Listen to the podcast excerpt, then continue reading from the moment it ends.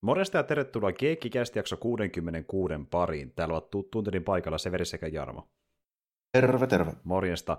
Täällä ollaan jälleen Geekkicastin merkeissä ja me tuossa tammikuun saatiin justiin taputeltu aika lailla kasaan. Tehtiin silloin vähän kaikenlaista, eli vedettiin vaikka kommenttiraitaa, Geekkicastiä, kuulumisia, monen sortista settiä vedettiin tammikuussa ja saa nähdä, mitä kerätään helmikuussa vetämään, mutta niin tämä kuu lähtee käyntiin nyt Geekkicastin merkeissä ja myöskin tämän vuoden ensimmäisen Marvel-leffan merkeissä, eli ei olekaan nyt peräti muutaman kuukauden puhuttu mistä Marvelin liittyvästä, mutta nyt on taas aika. Kyllä se tuli sitä saakeli takavasemmalta, sitä ei voi välttää millään. Ja Marvel jatkuu ikuisesti. Kyllä, vähän niin kuin Star Warsikin. Mutta ikuisesti se jatkuu, vaikkakin, jos haluaa näitä niiden markkinointitermiä totella, niin feissit eivät, eli 4. feissi on nyt päättynyt MCUssa. Jarmo rakastaa näitä feissitermiä, mä tiedän sen. Joo, todellakin. En malta odottaa uutta feissiä suorastaan. Se tulee päin feissi joka kerta kuitenkin. Ja, Face 4 päättyi niin sanotusti, ja sen päätti elokuva, joka tuli leffateattereihin 22. marraskuussa, ja me ei menty silloin sitä leffaa katsomaan Jarmon kanssa teattereihin, mutta nyt se oli Disney Plussaan, niin päästiin katsomaan sitä kautta se tälleen kätevästi. Ja leffa, mikä me katsottiin, oli tämä viimeisin Black Panther-elokuva, eli Wakanda Forever. Ja tämä on semmoinen leffa, mistä moni vähän miettii alun perikin, että tuleeko tämä ylipäätään edes pihalle, kun täällä on niin paljon ongelmia, jos tulee, niin missä kunnossa. Koska tässä on aika paljon kaikenlaisia ongelmia, ja isoin niistä, että päätähti meni menehtymään ekasta elokuvasta. Ja RIP tosiaan Chadwick Bosemanille, joka näytteli Black Pantheria, hän kuoli tosiaan syöpään tuossa, olisiko pari vuotta sitten, tai yli vuosi sitten, ei sitä varmaan niin kauan kuitenkaan ihan ole, mutta menehtyi kuitenkin, ja se luonnollisesti muutti aika päälailleen tämän elokuvan skriptin, ja piti miettiä, mitä tehdään, kun meillä ei ole enää päätähteä. Ja tämä kirjoitettiin monta kertaa uudelleen, jopa kuvausten aikanakin, kunnes saatiin jonkinlainen leffo pihalle. Ja sitten myöskin semmoisia ongelmia vaikkapa, että tämä Black Pantherin sisko esittävän näyttelijä Letitia Wright joutuu sairaalaan joku onnettomuuden takia, koronaa tuli työntekijöille ja näin edespäin, niin oli aika paljon kaikenlaista, mutta ne saa jonkinlaisen leffan pihalle, ja täytyy myöntää, että kaiken tuon jälkeen mä en oikein tiedä, mitä tästä pitäisi odottaa, mutta nyt kun mä näin tämän leffan, niin mä oon positiivisesti yllättynyt, kuinka paljon mä tykkäsin tästä leffasta, ainakin henkilökohtaisesti, mutta mikä oli Jarmon fiilis tästä? Mun fiilis oli se, että jos nyt puhutaan niistä faceista, niin ihan helposti niin kuin tämä nelosfeissin paras leffa. Samaa mieltä. Ihan helposti. Kyllä. Ja me ollaan puhuttu siitä ja monen leffan kohdalla, kuinka ne on jollain tavalla lässähtänyt. Esimerkiksi meillä on vaikka justiin tämmöinen Black Widow-elokuva, jossa on ehkä jotain yksittäisiä hetkiä niiden hahmien osalta, mikä on viihdyttäviä, mutta muuten hyvin kädenlämpöistä meininkiä. Meillä on Shang-Chi, joka on alussa potentiaalinen, lopussa lässähtää. Meillä on Eternals, joka koittaa jotain uutta, mutta se on hyvin kömpelessä toteutuksessa ja näin edelleen. Kaikki lässähti jollain tavalla. Tämä ei oikein missään kohtaa lässähtänyt isosti mun mielestä. Yllättävän tasaista meininkiä alusta loppuun aikalla kaikilta osin. Niin. Ja mä just niin mietin sitä, että tämä on ainoa näistä viimeaikaisista Marvel-leffoista, mistä mulla ei suoraan löydy miltään osalta semmoista, että mä voisin sanoa, että oli niinku aivan niinku raipelia, että niinku, niinku kaikissa muissa on vähintään joku yksi juttu, millä se onnistutaan pilaamaan, mutta sitten niinku, tässä ei ollut. Jep, ja se juttu, mikä onnistui pilaamaan niitä muita, niin saattoi laskea niiden leffa-arvossa aika paljonkin, kun taas niinku, tässä ei tullut, niinku, enemmän semmoisia ehkä jopa nipotuksen aiheita maksimissa, jos multa kysytään, ei mitään niinku, valtavia. Kuitenkin kun miettii, kuinka karvaan maa moni niistä jätti. Niitä jätti silleen niin positiivisen hyvän maun silleen, että okei, nyt ne onnistu yllättävän hyvin tällä kertaa. Et Joo, semmoinen niin kuin, melkein kaikki semmoinen niin kuin kritiikki, mitä mä pystyn keksimään, niin se on semmoinen vähän niin kuin makuasia sitten. Aika pitkälti. Ja tuli muuten mieleen niin yksi leffa, mitä moni on titulerannut tämän viimeisimmän feissin niin parhaimmaksi leffaksi, niin on tuo No Way Home. Ja sen leffan kohdalla niin mulla oli vaan semmoinen ongelma, että mä ymmärrän, miksi porukka tykkää siitä, eli just niin se niin nostalgisointi ja fiilistely kaikista vanhoihin hämisjuttuihin elokuvissa ja näin, niin kun se ei mulle ole ihan ehkä niin tärkeää kuin suurimmalle osalle katsojista, niin se oli sen takia mulle vähän vaisu, kun mulle se ei ollut niin siistiä nähdä niitä tuttuja Spider-Mania läpi leffoja ja näin edelleen, niin se oli vähän silleen, että pikkasen vaisuksi jäi. Joo, mä ymmärrän sen, miksi se on semmoinen, että se varmaan uppoo monelle tosi hyvin. Ja mä sanon sen, että mä kyllä tykkään Spider-Manista, mutta mä en välttämättä tykkää just varsinaisesti niistä 2000-luvun alun Spider-Man-elokuvista, vaan ylipäätään Spider-Manista. Se on vähän eri juttu siinä mielessä. Että mä rupesin nyt muistelemaan just se, kun niistä on ollut paljon puhetta niistä ensimmäisistä hämisleffoista. Niin voisi olettaa, että about joka ikinen ihminen maapallolla silloin, kun ne tuli, niin katsoi ne moneen kertaan. Niin mulla oikeasti saattoi mennä, niin kuin, mä en ole varma edes, milloin mä näin ne kaksi ekaa ensimmäistä kertaa. Että siinä meni varmaan vuosia välissä. Joo. Ei todellakaan teatterissa heti ensimmäisenä ekasnäytösillassa. Ja eikä mä, niin kuin, ne tuli siihen aikaan, kun mä olin about just niin kuin 20, niin mä siihen aikaan paljon katsellutkaan tommosia elokuvia, enkä käynyt missään teatterissa. Mulla oli vielä silloin niin muitakin harrastuksia aika paljon. Ei vaan leffateatterit tai leffat ylipäätään. Niin. Jep. Mulla oli ihan oikea sosiaalinen elämäkin olemassa. Se ei ollut pelkkää hämistä vaan. Ja itselle justiin ne, varsinkin Raimin leffat on silleen niin kuin lapsuuden leffoja, silleen nostalgisia, mutta kun mulle ne leffat on nostalgisia, ei se välttämättä, että mä näen joku Tobey Maguiren uudestaan vuosien jälkeen. On se ihan kiva juttu, mutta jos mä haluaisin nostalgisoida, mä katsoin sen leffat itsessään mieluummin, kun katsoin sitä No Way Homea, missä tämä tyyppi käy pyörähtämässä tavallaan. Niin kuin. Se niin kuin tekisi mulle isomman vaikutuksen nostalgia mielessä. Niin, siksi oli vähän silleen, että tavallaan mä tykkäsin, mitä No Way Home teki, ja ymmärrän, miksi joku tykkäsi siitä, mutta mulle se ei vaan, niin vaan iskenyt kuin niihin isoimpiin faneihin. Kun taas sitten Wakanda Forever, kun puhutaan tarinasta, jopa näyttelystäkin, hahmoista, viihdyttävistä kohokohdista, niin kaikki tämmöiset niin perushommat ilman mitään niin nostalgiakoukkua niin toimi hyvin. Ja täytyy myöntää, että niin toisaalta, se on vähän sille ehkä rumastikin sanottu, mutta tämä leffa tavallaan myös hyötyi siitä, että Boseman menehtyi, koska se tosi paljon mehustaa hänen kuolemallaan. Niin, ainakin sillä draama ja niin tunnepuolen niin esittämisellä, niin se valitettavasti nyt on vähän niin, että se... Mä et voi sanoa, että tämä elokuva ratsastaa sillä, mutta tämä hyötyy siitä nimenomaan. Kyllä, että se tekee tämän leffan tarjastaan hyvän, että siinä on tapahtunut tämä kuolema myös siinä niin kuin MCU-loressa. Näin niin, se vaan on. Se lähinnä mahdollistaa sen, että tässä saadaan semmoinen niin kuin emotionaalinen niin kuin panos tähän. Kyllä, juurikin näin.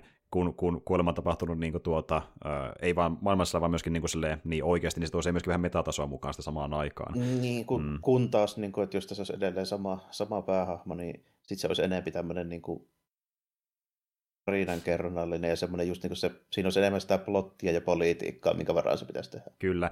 Ja tiedätkö, tässä myös on nähtävissä semmoinen asia, mikä monesti tekee jopa leffoista parempia, eli niin joskus kun elokuva kohtaa ongelman, joka tuntuu ylitse pääsemättömältä, ja siellä saataan keksiä ratkaisu, mikä tekee sitä jopa paremmin, kun se ratkaisu on niin kekseliäs. Niin tavallaan tämäkin, että kun Chadwick menehtyi, jouduttiin keksimään tarina, joka voi kiertää sen ongelman tai käyttää sitä hyödykseen. Niin tässä vähän niin jouduttiin vääntämään väkisin tarina ilman sitä Chadwickia, ja siinä onnistuttiin yllättäen hyvin, niin kuin, miten saatiin sitä aika paljon irti tämän niin kuin kuoleman jälkeen. Ja se on mikään niin kuin, monen uusi tai ainutkertainen juttu, niin kuin tässä, että ensimmäisen kerran tapahtui Bruce Leen kohdalla ja sitten vielä jopa toiseen kertaan, minkä mä muistan itsekin vielä, niin ei Crow olisi niin tunnettu, ellei Brandon Lee olisi kuollut niissä kuvauksissa. No, se on niin, ihan fakta. Se tuo siihen lisäarvoa tietyllä tavalla siihen elokuvaan, että on se fakta olemassa. Justiin näin tämmöisen käynyt aiemminkin. Ja onneksi kuitenkaan ei tullut semmoista farsia, mitä vaikka syntyi jostain Game of Death-elokuvasta Bruce Leen kuoleman jälkeen, kun se vähän uudelleen editointia. Se oli jo niin melkoista, kun tuli vaan tyyppejä, jotka vähän näytti Bruce Leeltä, niin sitten vaan keksittiin silleen, että no, sä voit olla kung fu-tähti nyt. tai sitten ne tekee saakeli pahvinukke-version Bruce Leesta, ja sitä heiruttelee kameran edessä, ja se on niin kuin Bruce Lee. Joo. Ei menty siihen onneksi tässä isossa MCU-elokuvassa. Niin toisaalta siihen on menty Star Warsissa. Siinä on menty siihen, oli saakeli. Mutta se on sitten oma juttunsa. Että päästään vähän syvemmin tähän Wakanda Foreveriin, niin mä käyn tässä kohtaa läpi tuon tarinan, ja siinä riittääkin erilaisia käänteitä ja settiä, niin hypätään siihen suoraan, niin päästään sitten puhumaan lisää siitä. Eli tältä kuulostaa Wakanda Foreverin tarina. T'Challa, Wakandan kuningas ja Musta Panteri, on sairastunut. Hänen siskonsa, Shuri, yrittää hänen parantamiseksi luoda synteettisesti uutta sydämen muotoista yrttiä, Eric Killmonger Stevensin poltettua vuosia sitten kaikki luonnolliset yrtit. Kaikki yritykset kuitenkin epäonnistuvat ja T'Challa menehtyy. Vuoden kuluttua muut valtiot yrittävät yhä tiukemmin saada Wakandaa myymään vibraniumia heille, ja jotkut yrittävät jopa varastaa sitä. Kuningatar-äiti Ramonda pyytää Shuria jatkamaan yrityksiä syntetisoida sydämenmuotoinen yrtti, koska uskoo Wakandan tarvitsevan uuden mustan panterin, mutta Shuri kieltäytyy uskoen mantelin olevan menneisyyttä. CIA:lle työskentelevän tohtori Grahamin johtama retkikunta etsii vibraniumia merestä, mutta merestä nouseva hahmo nimeltä Namor ja hänen soturinsa hyökkäävät ja surmaavat retkikunnan jäsenet, CIA:n uskoessa wakandalaisten olevan syyllisiä. Namor murtautuu Wakandan turvallisuusjärjestelmän läpi ja vaatii Shuria ja kuningatar äiti Ramondaa etsimään ja tuomaan hänelle tutkijan, joka kehitti vibranium-jäljittimen. CIA-agentti Everett Rossin avustuksella Shuri ja Dora Milassen kenraali Okoye saavat selville, että laitteen keksijä on MIT:n opiskelija Riri Williams. FBI alkaa jahdata Shuria, Okoyea sekä Stark-yhtiöiden K-reaktoriteknologialla toimivaa haarniskaa käyttävää Williamsia, mutta kesken takaa-ajon Namora, Attuma ja joukko muita Namorin sotureita hyökkää heidän kimppuunsa päihittäen Okoyen ja siepaten Shurin ja Williamsin. Raivostunut Ramonda erottaa Okoyen Dora Milassesta, ylentää ajon uudeksi kenraaliksi ja etsii käsinsä Nakian, joka oli asunut Haitilla bliipauksesta asti auttamaan Shurin ja Williamsin etsimisessä. Shuri tapaa Namorin, joka esittelee kansansa vedenalaista valtakuntaa Talokania.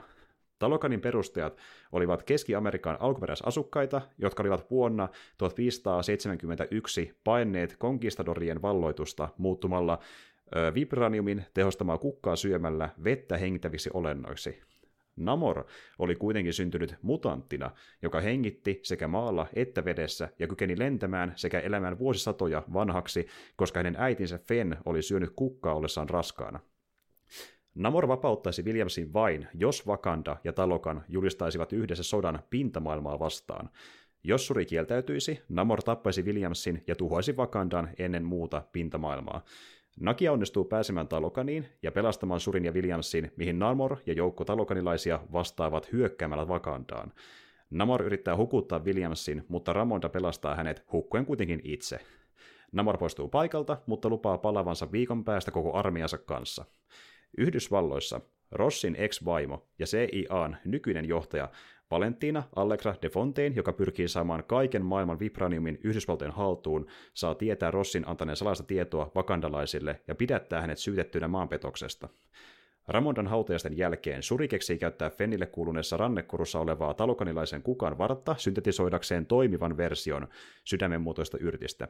Juotuaan yrtistä tehtyä rohtoa, hänen mielessä kohtaa hetkellisesti astraalimaailmassa Killmongerin hengen ja Wakandan heimot hyväksyvät Shurin uudeksi mustaksi panteriksi.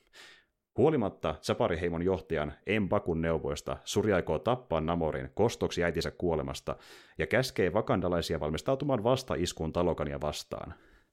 Williams suunnittelee wakandalaisteknologialla uuden K-reaktori haarniskan ja Okoye sekä Dora Milassen jäsen Aneka ottavat käyttöön Shurin suunnittelemat keskiön enkeleiksi kutsutut haarniskat. Wakandalaisten sotalaivan houkuteltua Namorin ja talokanilaiset pinnalle uudella vibranium-jäljittimellä Shuri sieppaa Namorin suihkukoneeseen ja heikentää häntä ensin lämmittimillä ja sitten ohjaamalla suihkukoneen aavikolle. Suihkone tekee pakkolaskun ja Namor lävistää Shurin keihäällään, mutta Shuri irrottaa keihään ja räjäyttää suihkukoneen moottorin, josta aiheutuneet palovammat heikentävät Namoria niin, että Shuri saa etulyöntiaseman. Ymmärrettyään, miten samankaltaisia hän ja Namor olivat, Shuri pakottaa Namorin antautumaan ja lupaa vastineeksi suojella Talokania muulta pintamaailmalta. Namora ei ole tilanteeseen tyytyväinen, mutta Namor vakuuttaa hänelle liiton hyödyttävän kumpaakin valtakuntaa, koska heillä ei ollut muita liittolaisia aiemmin.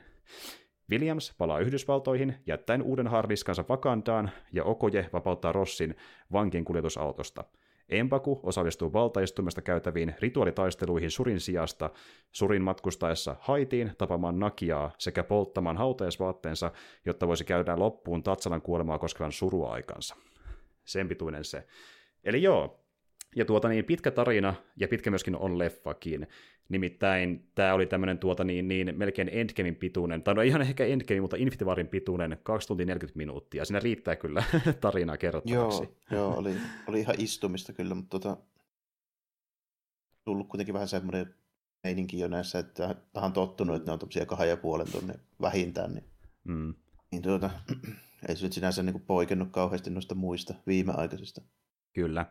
Että pisin näistä Phase 4:n elokuvista, mutta niin pitkään kaikki silti oli jokainen, että helposti yli 2 tuntia. Ja Eterlas taisi olla peräti vähän jopa alle, jos sen väärin muista, se oli vissiin vähän lyhyempi, tälle se taisi mennä. Mutta kuitenkin, paljon tapahtuu, paljon pieniä isompia käänteitä, mutta se oli mielenkiintoisia käänteitä, just niitä on niin kuin poliittisen näkökulman kautta ja sen, niin kuin, että mikä on vaikkapa Namorin Talokanin suhde Wakandaan. Se niin kuin kerrottiin myös tosi hyvin, se, niin kuin, miten se kehittyy pikkuhiljaa siinä tarinaa aikana. Niin, just se niin kuin syyt toimia, niin ne oli ihan uskottavia ja sitten se homma kuitenkin niin kuin teeni sille, että meillä ei ollut vaan niin kuin pahista just because, vaan se kun hiljaa niin kuin hivuuttautui aina niiden tapahtumien niin kuin mukana siihen suuntaan. Osittain myöskin siitä syystä, että ne vaan ne anjoiden bossit nyt vaan sattuu olemaan niin itsepäisiä, että ne ei niin kuin myöntynyt minkään sortin hommiin tällä. Et esimerkiksi siinä niin kuin vaiheessa, kun se Riri napataan takaisin sieltä, kun toi Nakia hakee sen, niin sit se oli niin kuin semmoinen päätös, että sen jälkeen oli niin kuin varma juttu, miten se tulee niin kuin jatkumaan. Että siitä ei ole enää sitten niinku vaihtoehtoja, mutta jotenkin ne kaikki äänteet, mitä tässä tapahtuu, niin ne oli hyvin pohjustettu, että niille annettiin aikaa sille ihan mukavasti edetä. Niin esimerkiksi sekin, että se Namor nyt koitti ihan oikeasti vakuuttaa sille niin Shurille, että ei tässä nyt kannata ruveta. Niin kuin... Kyllä. Se esitteli sen niin oman landiansa silleen ja niin kuin ja huomasin, että sillä oli ihan oikeasti kuitenkin niin kuin tarkoituksena ensin neuvotella sitä asiasta, että se ei ollut vaan semmoinen niin kuin, mikään niin kuin sumutus yritys, vaan se oli ihan niin kuin oikeasti tarkoituksena. Kyllä. Ja niin kuin siinä mielessä jopa niin kuin voisin sanoa, että niin kuin ehkä nyt näissä imeaikaisessa muistissa olevia niin kuin Marvel-leffoja puolesta, niin no se tietysti on, kun se ei tehnyt Namorista niin suoranaisesti pahista, vaan enempikin tommoinen niin wrestlekin terminä tommoinen tweener, joka voi niin kuin, olla tilanteesta riippuen kumpi vaan, mutta se auttoi vähän sitä niin kuin motiivien kertomista ja näin, kun kuitenkin kyseessä supersankarielokuva, missä on oltava niin kuin hyvikset ja pahikset, jos meillä olisi oikeat pahikset. Se monesti tekee niistä pahiksista vähän semmoisia väkisellä väännettyjä, koska niitä vaan täytyy toimia tietyllä tapaa, että me saadaan hyvikset voittaa, mutta niin kuin tässä leffassa niin kuitenkin onneksi oli silleen, koska kummankaan ei tarvinnut olla varsinaisesti niin kuin puhdas pahis, niin sitten me pystyttiin kertoa vähän ehkä niin kuin parempi tarina, mitä niin kuin joissain muissa olosuhteissa ja muilla hahmoilla voisi kertoa. Just niin tämä, niin kuin, että Namorin teot olivat uskottavia ja ne pohjustettiin aina niin kuin, dialogin kautta. Joo, silleen rauhassa, että se ei niin kuin päättänyt mitään silleen hupskeikkaa yhtäkkiä. Ja niin kuin, jos me nähtiin vaikka tilanne, missä Namorin joutui tehdä jotain, mikä voisi asettaa sen kanssa vaaraan, kuten vaikka hyökätä Wakandaan, niin sikäli just niin tämän pohjustuksen pohjalla niin kuin, tavallaan, että eka keskusteltiin tämän Shurin kanssa niin kuin muista vaihtoehdoista, ja sitten kun se oli ihan pakollista niin hyökätä sinne, niin me nähtiin se kohtaus, missä niin kuin, niin sen Almas tulee kertomaan silleen, että okei, vakadalliset kävi täältä, nappasi niin Williamsin ja Shurin mukaansa, mitä me tehdään. Niin kun se näkee, kun se on vähän pitkään hiljaa, kun se on yhtään mitään. Se niin tappelee päänsä itseensä kanssa siitä asiasta, että joutuuko me nyt oikeasti hyökätä. Niin tavallaan, että sekä ei haluaisi tehdä sitä välttämättä, mutta sen on pakko tavallaan siinä tilanteessa. Se on hyvin näytelty myös se kohtaus siinä, kun sen joutuu lähteä hyökkäämään. Että niin joutuu hyväksyttämään niin ikävä ratkaisu tämän tilanteeseen. Niin, ja sitten se, kun se tekee sen päätöksen, niin sekin oli kuitenkin edelleenkin sille, että se nyt se teki sen verran, että mitä tartti ja sitten niin kuin, uuden mahdollisuuden vielä, että niin pikemminkin silleen päin kun, että jos olisi tullut sen koko porukka sinne kerralla heti kättelyssä, niin se olisi voinut upottaa sen koko Wakandan saakeliin niin merenpohjaan. Niin. Että se oli enemmän tämmöinen vähän niin kuin tietyllä tavallaan näpäytys, kun se kävi niin justiin, meni sinne suoraan valtaistuin saliin ja niin kuin hyökkäsi sitten tämän justiin johtajan kimppuun. Ja tavallaan niin haluaisi näyttää sen esimerkkinä, että...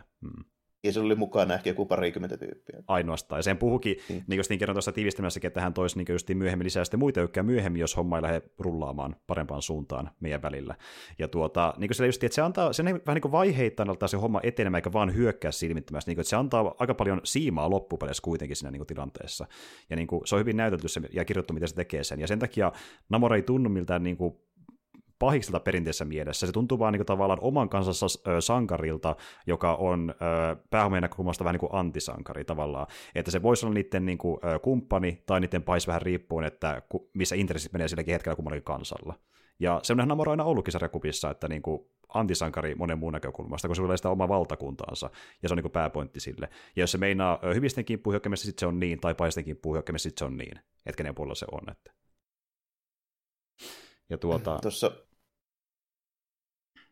muuten, niin täytyy sanoa vielä selleen, että kun mä oon aina noissa Marvel-leffoissa, varsinkin viimeaikaisissa, niin vähän jupissus siitä, mitenkä niinku mielikuvituksetonta ja vähän tylsää se, niinku se CGI-tappelu on, niin tässä ei ollut. Mm-mm. Tässä oli yllättävänkin pikseliästä ja lisäksi parissa kohtauksessa tehtiin sellaisia juttuja, mitkä niinku oli ihan niinku, oot jopa niinku niin hyvällä tasolla kuin uskaltaisi odottaa. Et esimerkiksi se, millä tavalla Namor lentää, niin se oli hyvinkin niinku semmoinen omalaatuinen. Se ei ole niinku semmoista niinku terits kädet eteen ja lennetään. Toki pari kertaa tehtiin niinkin, mutta se enemmänkin menee silleen, että se niinku käytännössä melkein jopa niinku juoksee ilmassa. Kyllä. Se oli tosi siisti näköistä, kun se hyökkää sinne Wakandaan just tämän niinku pelastusoperaation jälkeen ja lähtee niitä aluksia tuhoamaan. Se niinku hyppii siellä ilmassa niillä niinku siipijaloilla. Se näyttää vähän niinku luistelulta enemmän. Vähän niinku. Ja se on tosi hyvältä näyttämään sen tappelun silleen, kun just niin se niinku saattaa väistää jotain iskua silleen, että se vähän niinku potkaisee vauhtia ilmasta niillä siipijaloilla ja hyppää niinku eri suuntaan. Se on tosi erikoisen näköistä ja omintakeisen näköistä. Ja niin kuin, samalla tuntuu siltä, että no tolleen tyyppi tappelis varmaan, jolla on siivet jaloissa. Niin kuin, se tuntuu niin kuin omin. Mä olen puhuttu tästä monta kertaa niin kuin tavallaan, että niin kuin, se mitä se hahmo tekee tuntuu sen hahmon tyyliseltä, niin tämä tuntuu Namorin tyyliseltä. Just. Siitä, että... No, tämä oli niin kuin pitkästä aikaa sellainen, missä niin kuin näki, että siinä niin kuin hyödynnettiin oikeasti sitä, minkälainen se, niin kuin se hahmo, että se ei ollut vain niin stokki, CGI, tsuhia. Mm. Oli niin kuin selvästi käytetty aikaa ja vaivaa siihen, että me tehdään sille semmoinen ihan niin kuin omalaatuinen se niin kuin homma, mitä se touhua. Kyllä, kyllä. Ja tämä oli semmoinen juttu, minkä niin tuo leffan ohjaaja Ryan Coogler halusi tehdä ehdottomasti, että niin Namor on kuten sarjakuvissa, että sillä on ne siivet jalassa ja näin edelleen, koska hän oli sitä mieltä, että vaikka joku tuottajat ehkä olisi ollut studiolla sitä mieltä, että se on vähän niin kuin erikoinen ratkaisu, niin toista se tekee sitä myöskin omintakeisen ja viihdyttävän, kun se on niin tämmöinen omintakeinen se Namor-tyyliltään ja miten se liikkuu ilmassa ja muuta. Että niin kuin hyvät mentiin tavallaan sinne lähdemateriaalia ja tehtiin, miten se on sarjakuvissakin, että niin kuin samanlainen designiltaan. Ja sillä ihan niitä... Niin.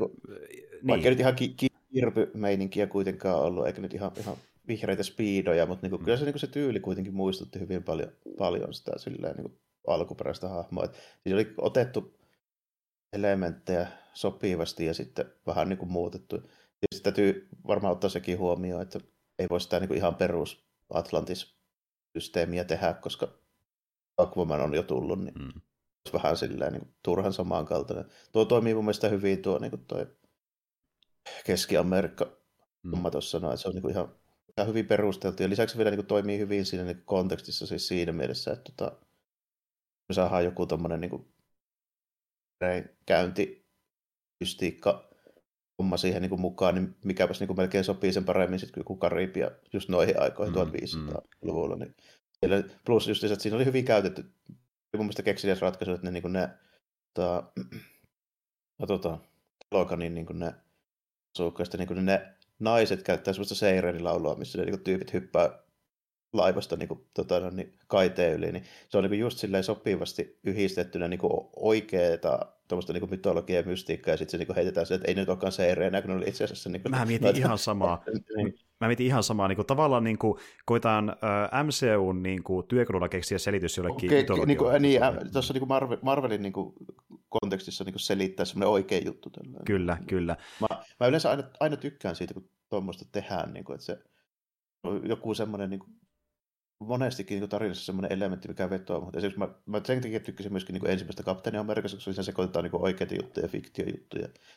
Mä todennäköisesti tykkään niin kuin Justice Societysta, siis DC:n puolella sen takia, koska siinäkin sekoitetaan niin kuin oikeita historia- ja fiktiojuttuja. Niin kuin, tässä tehtiin tommoinen homma ja onhan noita niin kuin aika paljonkin. Muun muassa me YouTube-jaksossa puhuttiin tuosta Mazingerista, niin siinähän on myös sellainen vahva niin kreikkalaisteema niillä roboteilla. Kyllä, kyllä. Että tavallaan niin just niin silleen, ei tehdä niin asioista realistisia, vaan koetaan löytää sille fantasille asialle niin tämmöinen uskottava syy taustalta tietyllä tavalla. Se niin sopii siihen maailmaan, niin kuin, missä sitä tarinaa kerrotaan. Just tämmöinen niin just selitys. Että joku tämmöinen oikea tapahtuma, niin se tehdäänkin semmoisella niin jollain fantasiatmistillä. No esimerkiksi Metal Gear Solidhan tekee tosi paljon kanssa. Niin tekeekin, kyllä. Niin kuin tavallaan, että tämmöisiä tuttuja fantasiaelementtejä, jotka selitellään sen maailman säännöillä. Ja ne mätsää siihen maailmaan samalla, kun ne ottaa huomioon jotain tosimaailman niin kuin mytologiaa tai vastaavaa. Jotain niin kuin tapahtumia.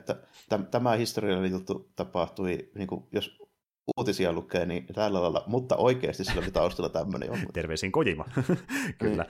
Ja tässä on tietysti tämmöistä samaa hommaa, niin kuin, että sekoitellaan tämmöistä tosi maailman mytologiaa tähän, niin kuin, kun se Seirinin homma, niin mä tykkään sitä erittäin paljon. Ja just tämäkin, niin kuin, että kun lähdettiin muokkamaan ylipäätään Atlantista Talokaniksi, eli otetaan vaikutteita mesoamerikkalaisesta niin, mytologiasta, niin se käsittää tavallaan niin kuin, tosi maailman sekoittamista tähän MCU-loreen.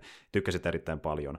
Ja sekin justiin vaikka, että Namoria sitä kutsutaan niin Kukulkaaniksi tässä elokuvassa, joka on myöskin tämmöinen oikea niin kuin jumalahahmo niin kuin azteekkien ja majujen niin kuin mytologiasta.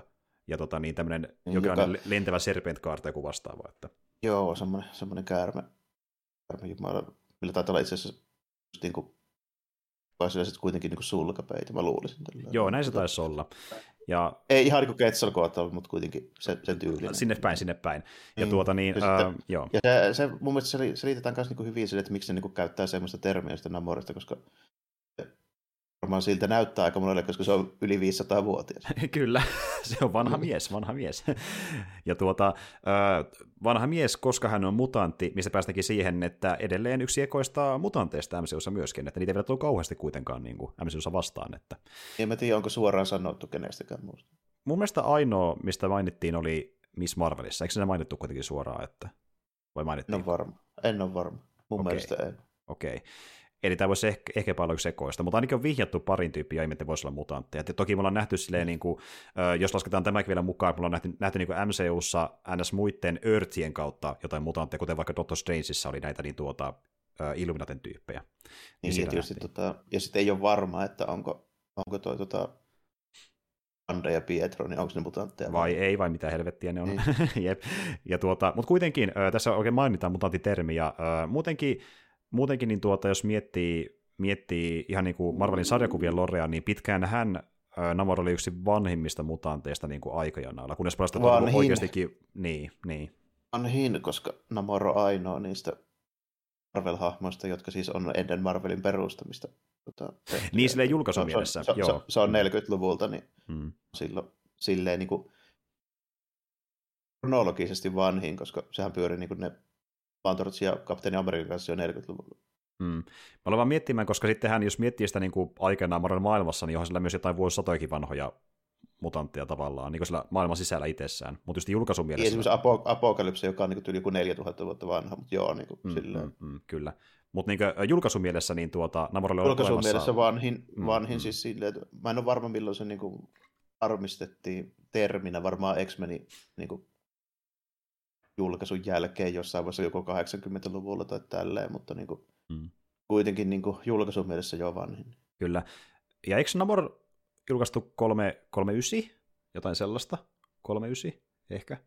En uskalla suoraan sanoa, mutta kuulostaa ihan aika oikealta. Joo.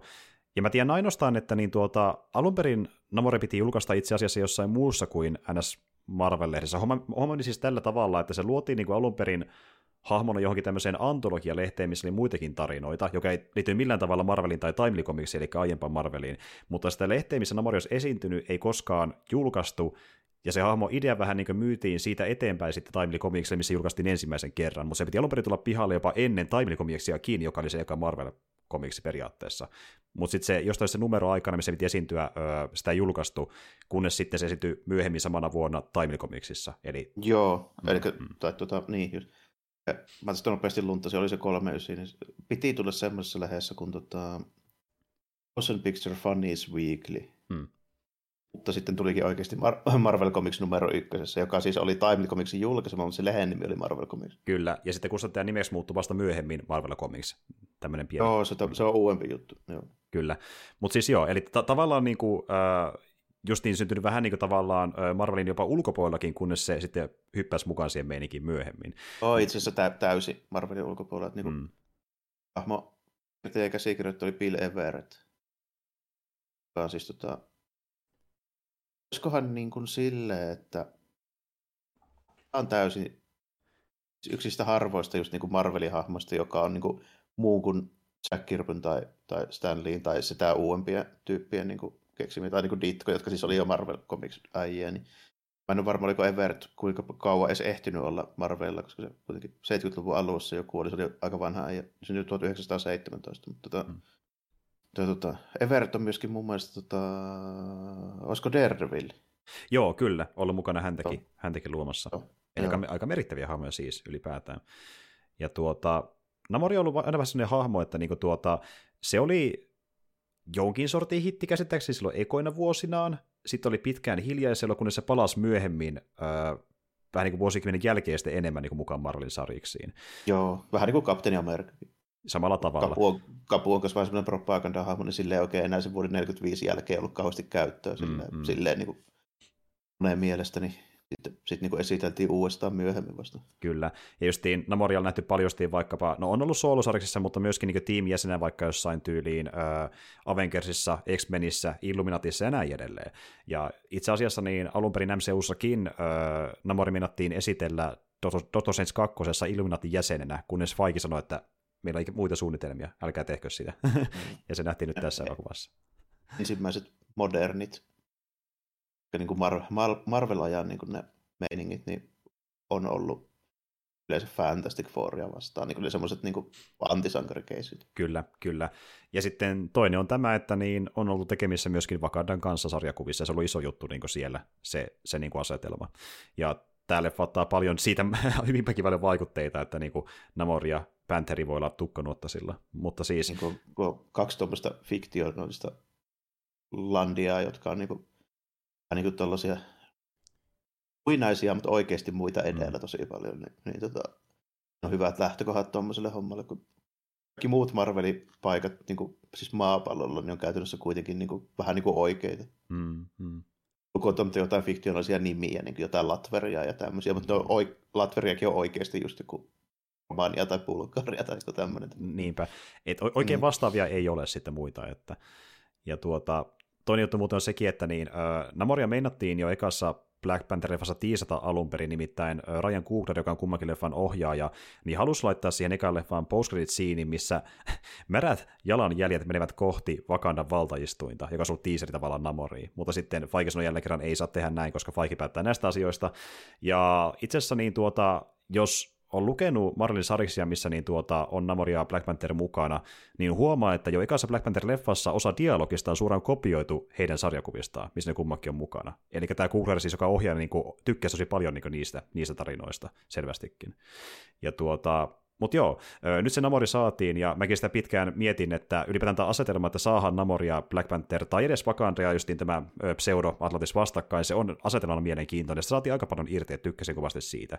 Että niin. Joo, ja se on semmoinen vähän niin kuin hyvä hahmo, koska sillä voi esitellä niin monta tuommoista niin kuin juttua, mitkä laajentaa niin kuin Marvel-hommaa. Se tavallaan, se Namor toimii vähän niin kuin porttina, no ylipäätään just tuohon niin kuin, no se ei ole enää Atlantis, mutta mä sanon sitä vaan Atlantis, koska mä olen liian tottunut siihen, se saadaan esiteltyä, ja sit saadaan niin kuin, vähän niin kuin tommonen viira olleen niin kuin mutantteja hyvällisesti sitä kautta. Kyllä, hyvin monta asiaa. Saadaan niin kuin justiin tämmönen uusi valtio, saadaan uusi tämmönen niin kuin vihollinen kautta puolulainen, riippuen tilanteesta. Niin, nimenomaan ja niinku hahmo, mitä voi käyttää niinku monessa eri roolissa, niin semmoinen on aina hyvä. Ne on niinku tarinankerronnan kannalta. Kyllä, ja monessa eri roolissa muiden tarinoissa, missä päästään tähän niin yhteen ongelmaan Namorin kohdalla, mikä on Hulkin kokoinen. Tämä liittyy siihen, kun MCUssa ei voida vieläkään tehdä soololeffaa Hulkille, koska Universal sanoo, että ei, ette saa. Ikävä kyllä, meillä on Hulkin soololeffaan julkaisuoikeudet. Ja sama pätee Namoriin myöskin, sitä se käyttää vaan sivuhahmona, ei omassa elokuvassaan. Niin se tulee nyt väkisinkin olemaan sama, mitä halutaan tehdä, niin sivuhahmona kuitenkin aina MCUssa. Kieltämättä vähän kampittaa niitä mahdollisuuksia, mutta ei se välttämättä haittaa, koska Namor on hyvä tuommoinen vähän niin kuin antisankari tai antagonisti, niin sitä ei välttämättä tarvikaan soolo vastustaja auttaa eventissä Illuminatia se, mitä halutaankaan tehdä sillä. Se on aika paljon, mihin se voi niinku bloksahtaa paikalle. Että. Niin, sillä se on kuitenkin niinku sen verran monikäyttöinen. Se voidaan lykätä niinku tiimihommaa ja voidaan lykätä niinku vastustajaksi näihin Black Panther kautta. Nyt tulee näitä jotain henkkiä CIA-johdannaissupertiimejä, niin niitäkin vastaan. Ja sitten sitten kun X-Men ilmaantuu, niin sitten voidaan sujauttaa sinnekin vielä. Hyvin monen lokeroon. Ja se on myöskin mukava nyt tietää tässä kohtaa, kun tuo hahmoni potentiaalinen on hyvin kirjoitettu tässä elokuvassa, että myöskin näyttelijä vetää hyvän setin, että Tenoch Huerta näyttelee häntä. En ole nähnyt aiemmin missään muussa, mutta hyvää settiä näin niin kuin itselle ekana. Niin, en ole kuullut koskaan aiemmin. Silloin kun tuli vaan tuo jotain ennakkojuttuja, että Japan nimi, kun oli Tenoch Huerta, niin mä epäilin, että johonkin tuonne Mehikoon mennään kyllä. Kyllä, ja lopulta mentiin kulttuurin kannalta, kun puhutaan sitä Talokanista, että kyllä. Ja jos nyt oikealla aletaan nipottaa, niin kyllähän niin väkisinkin niin tämän takia niin Namor on vähän erinäköinen kuin vaikka sen sariksissa, mutta niin kuin ei, se on ihan pikkujuttu. Se riittää, että se niin kuin tuntuu Namorilta, ja se kuitenkin, niin, sillä on Namorin voimat, se on Namorin persona ja näin edespäin, se on tärkeämpää kuin, että onko se niin kuin juuri eikä melkein niin kuin sarjakuvissa. Että... Niin, se hämpänä se on kuin moni muu. Nimenomaan olemme monessa jos kaikki ominaisuudet lasketaan yhteen, sillä että se käyttäytyminen ja tyyli ja hahmodesign ja näitä, jos ne kaikki lähdetään yhteen, niin näissä Marvel-leffoissa on paljon kauempanakin alkuperäistä olevia tyyppejä. Kevyesti. Et jopa positiivisesti yllättynyt, miten paljon se tuntuu Namorilta tässä elokuvassa, niin tykkää sitä kovasti. Ja Namor tuli sitten, kun Black Panther lähti, ja sitten päästään taas siihen asiaan, että wakandalaisten osalta niin kuin leffa oikein alkaa sillä, niin kuin kerroinkin tuossa, että niin T'Challa on kuolemaisillaan, ja tällä mennään leffan loppuun asti, että voi sentään. Ja Siinä on tosi paljon sitä Shurin, sitä niin kuin henkkohtaista hommaa, joka kyllä toimi paremmin kuin olisi uskaltanut odottaa. Samaa mieltä. Se oli mun mielestä hyvä keksintö, en tiedä kuka sen oli sinne kirjoittanut, mutta se, että se viimeisen yritysoitua sen Black Panther-kasvin, niin että se olikin se Killmonger siellä sen niin kuin esi-isänä, eikä ollutkaan niin T'Challa tai kukaan muu niistä niin kuin aiemmista. Se oli silleen hauska semmoinen niin kuin oivallus, että meidän kannattaa niin kuin tehdä tähän jotain eri lailla, mikä myöskin auttoi siihen, mikä on ollut Marvelilla näiden niin kuin uusien legacy-hahmojen kanssa vähän ongelma, sekä siis sarjakuvissa että näissä niin kuin leffoissa. Kun tehdään se uusi legacy-hahmo. Se pitää jotenkin kirjoittaa niin kaikin tavoin niin jotenkin niin päteväksi, niin fiksuksi ja niin virheettömäksi kuin olla ja voi. Niin kuin minulla on tämän tyypin nimi, mutta olen vaan kaikilta osin muuten parempi kuin tämä alkuperäinen, että tiesittekö sitä? Niin. Se oikein silleen hierotaan niin naamaa monesti, varsinkin sarjakuvissa. Kyllä. Tässä se niin kuin, kuitenkin niin kuin menee silleen, että siis Shuri niin kuin on aina semmoinen niin vihainen ja kokematon, ja se on niin menettänyt niin paljon, että se ei osaa välttämättä tehdä oikeita ratkaisuja, ja niin kuin, että se niin kuin menestys on vähän niin kuin paremmin ansaittu kuin jollain muilla niin tarinankerralla. Mä oon samaa mieltä, ja kun puhutaan ansaitsemisesta, niin tuli se fiilis siinä kohtaa, kun se meinaa tappaa Namorin ja tekee sen päätöksen, jättääkin sen henkiin. Se tuntuu tavallaan, että se niin kasvoi siinä johtajana myöskin, niin kuin, kun se miettii koko kansan tulevaisuutta, eikä vaan sitä tilannetta siinä pelkästään. Ja se niin kuin... Joo, ja sitten just se, että kun se on vielä hyvin niin kuin nämä tapahtumat vie kuitenkin sinne suuntaan, että siellä on kuitenkin niitä semmoisia keskusteluja ja noiden niin kuin muiden hahmojen niin kuin reaktioista ja puheista saadaan hyvin silleen tuotua se ilmi se, että nekin on vähän niin kuin huolestuneita, että mihin se niin Shuri meininki menee, jos kun M'Baku juttelee sen kanssa sitä, että pitääkö meidät lähteä sinne merelle hyökkäämään vai ei. M'Bakuhan on niin kuin ihan selvästi huolestunut siitä, että nyt ei muuten ole oikein fiksu temppu tällainen. Jep.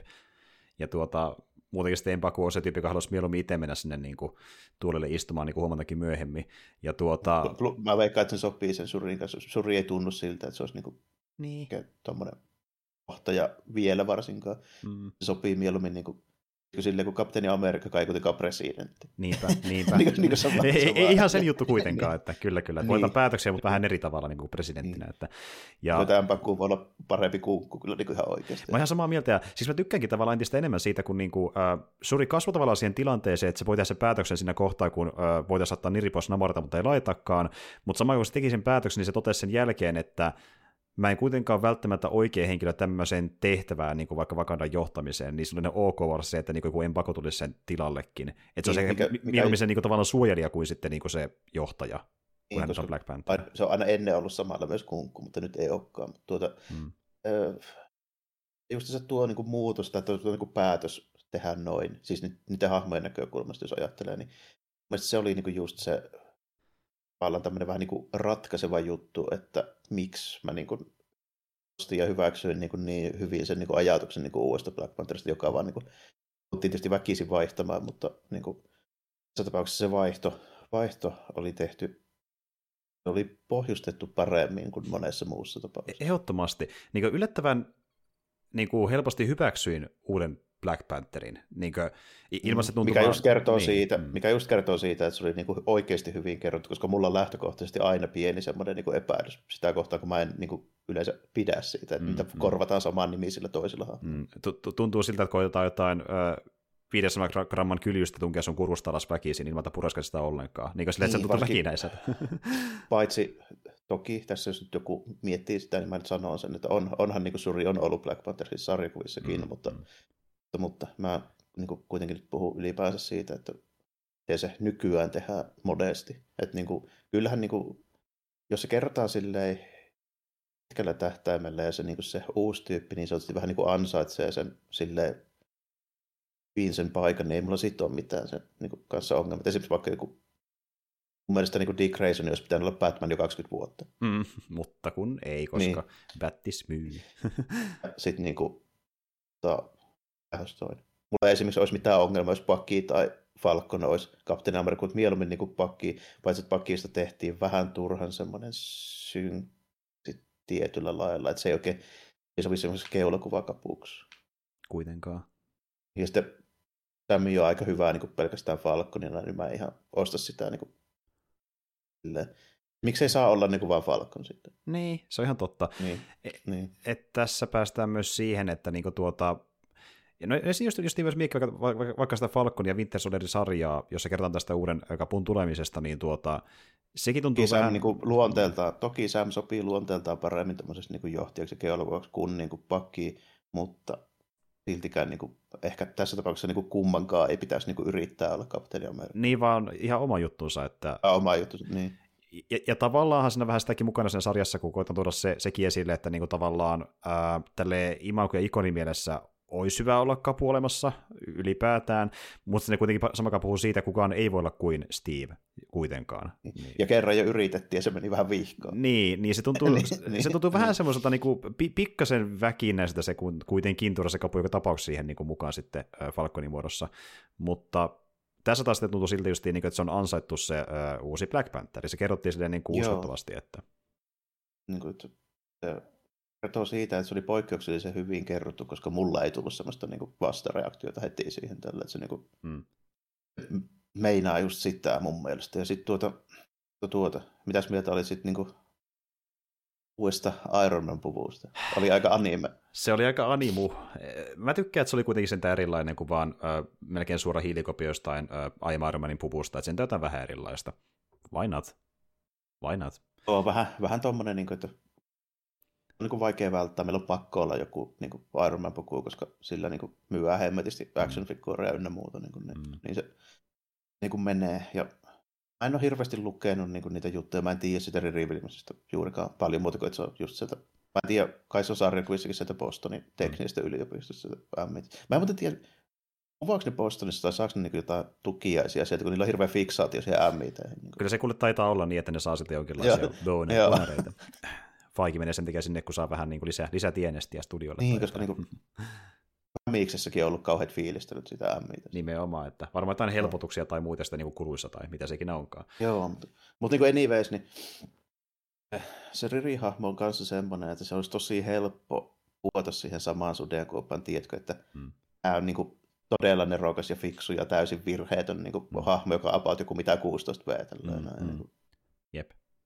Sitä rataa, mutta niin kuin onneksi tässä kuitenkin nyt vähän vältyttiin semmoiseltakin, että niin kuin, se maltettiin pitää se Riri sen verran niin semmoisena vähän niin kuin katsojan roolissa sitä loppua lukuottamatta, että se saatiin niin kuin, silleen vähän niin kuin vältettyä, kunnes silloin itsellään niin kuin tarpeeksi niin kuin juttuja, kun ei se olisi mahtunut tähän enää, kun se niin paljon piti käyttää aikaa siihen Shuri ja Namoriin. Niin.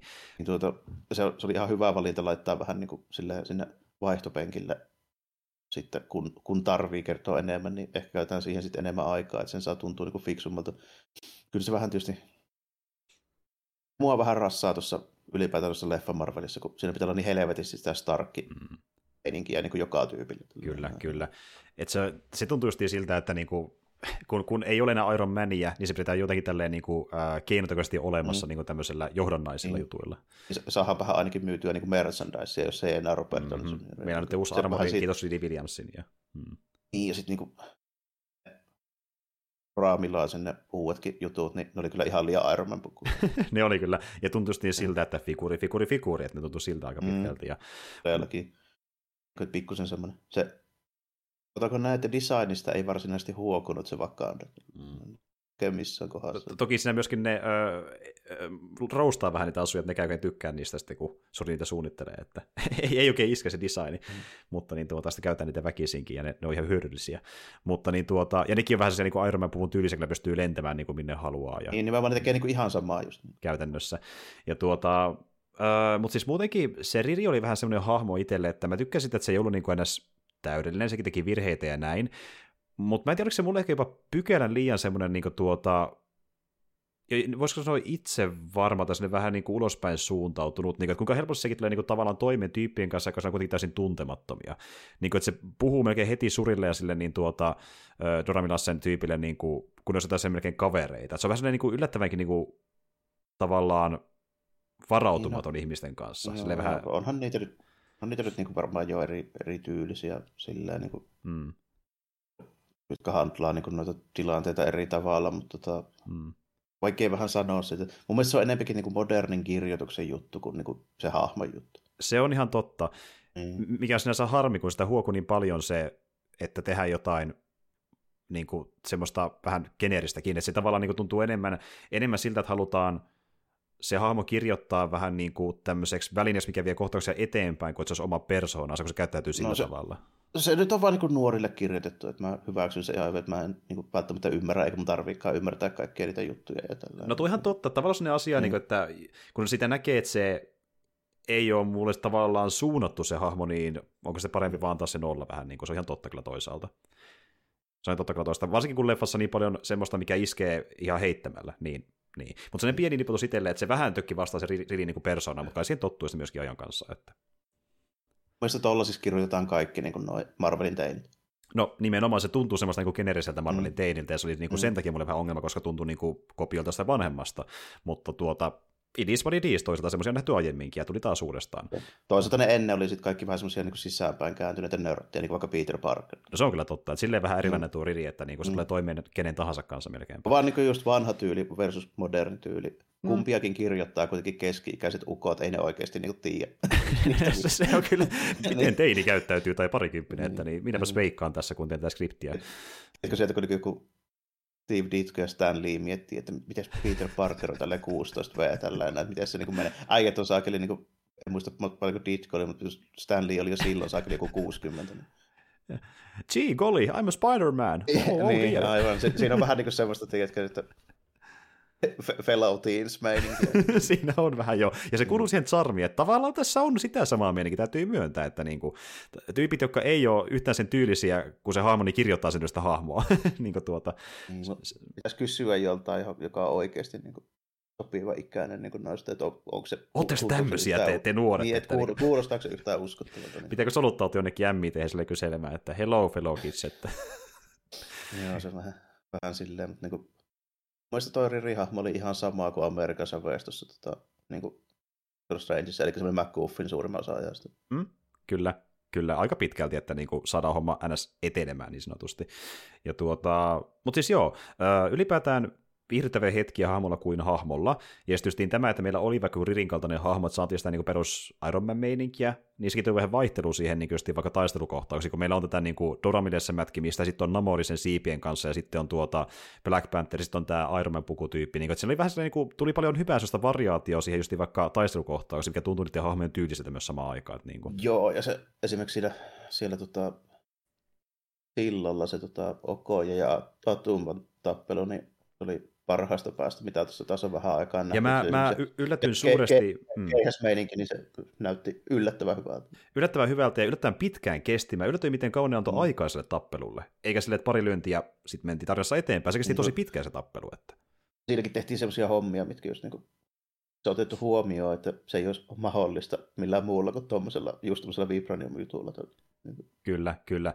Eli jos tilanne on se, että meillä on Ririlantajukankaalla, Surilantajukankaalla, sitten meillä on tämä Duramilassen tyyppi, ja se tulee tappelemaan yhtä Namorisotilasta vastaan, ja se kestää niin kuin monia minuutteja se tappelu, se on tosi pitkä itse asiassa. Niin kuin, että se... Ja sitten Ja sitten siinä niin näytetään, että kun toisella on supervoimat ja toisella ei, niin miten sitä voi kompensoida, kun kuitenkin se Vibranium keihäs. Nimenomaan omilla taistelutaidoillaan, mitä ei näe välttämättä aina. Ja hyödyntämällä sitä, että se ei katkea missään olosuhteessa. Justiin näin, hyödyntää niitä omia ominaisuuksia ja välineitään kekseliästi. Ja sitä ei kuitenkaan suurimmalta osin näe Marvel-elokuvissa. Tässä nähtiin pitkästä aikaa taas semmoista meininkiä, että tykkäsin kovasti. Ylipäätään niin semmoinen leffa, että tässä on paljon hyvää. Niin kuin, tämä on pitkä leffa myöskin. Tämä kestää pitkään niin kuin moni muukin Marvel-leffa, ja voi olla vähän niin kuin verkkasen tuntunen niin joissain kohdissa, mutta niin siinä kuitenkin ne verkkaisetkin, tai ne hitaimmat hetket on niin kuin semmoista hyvää poliittista niin kuin draamaa ja semmoista niin kuin hahmeenrakenteista sun muuta, että se on, kaikki on niin kuin ansaittua, kun vaikka niin kuin tahti hidastuu tai nopeutuu, että mikä ei tunnu vähän turhalta silleen. Niin kuin. Missä oli se hidas kohtaus, missä just niin kuin toi ehkä pisimpään kestänyt tämmöinen niin kuin toiminnaton kohtaus, eli se, kun se, niin Namor esittelee sitä Talokania, niin se oli mun mielestä hyvä, että se oli niin pitkä, koska pitkästä aikaa sellainen, että mä katsoin, että no niin, että nyt on taas oikeasti se niin kuin suunniteltu ja käytetty mielikuvitusta siihen, että miltä nämä mestat näyttää. Kyllä, se tuntuu oikeasti omalta maailmaltaan. Joo, ja niin kuin just sillä lailla, että mitähän mä sanoin, että viimeisimmät kerrat, jotka on tehnyt oikeasti vaikutuksen, niin Arjasessa se Celestialin pää ja Eterrasessa, kun se nousee sieltä Pohjois-Navalta, semmoinen jättimäinen mölli, niin ne on ehkä niin edelliset, jotka on jäänyt niin hyvin mieleen niin kuin tämä sen tyyli ja niin kuin designin puolesta. Ja siis se on mulle ylipäätään harvinaista, että missään niin Hollywood-leffassa tulee sellainen niin kuin vaikutuksen tunne jostain niin kuin paikan esittelystä, mutta nyt oli pitkästä aikaa. Se oli niin hyvin tehty se, miten se esiteltiin ja miltä se näytti se niin Talokan ylipäätään. Mä olin tosi tyytyväinen siitä. Joo, se oli niin kuin vähän niin kuin vanha ajan maailmanrakennusta. Niin kuin tuli melkein joku Lucas tai Spielberg. No tuli, ja siis niin kuin, tuntuu vähänkään siltä, niin se on iso... Niin kuin, plussavaa elokuvalle. Ja niin kuin semmoinen justi vanha seikkailuelokuvan tuntuu, kun mennään uuteen kaupunkiin tai uuteen maailmaan. Joka niin, tuntuu oikeasti uudelta. Nimenomaan, ja että se hahmo on ihmeissään, katsojakin on ihmeissään, niin se on niin kuin saavutus, ja tämä onnistui tekemään se. Mä oon yllättynyt jopa siitä, kuinka miten onnistui siinä, mutta tosi tyytyväinen. Niin kuin, just tämmöiset asiat, tiedätkö, mikä yleensä haroo vastaan MCU-leffoissa, niin nyt ne niissä onnistuisi, että ne ei haronnut vastaan. Aika monessa ehkä hommassa.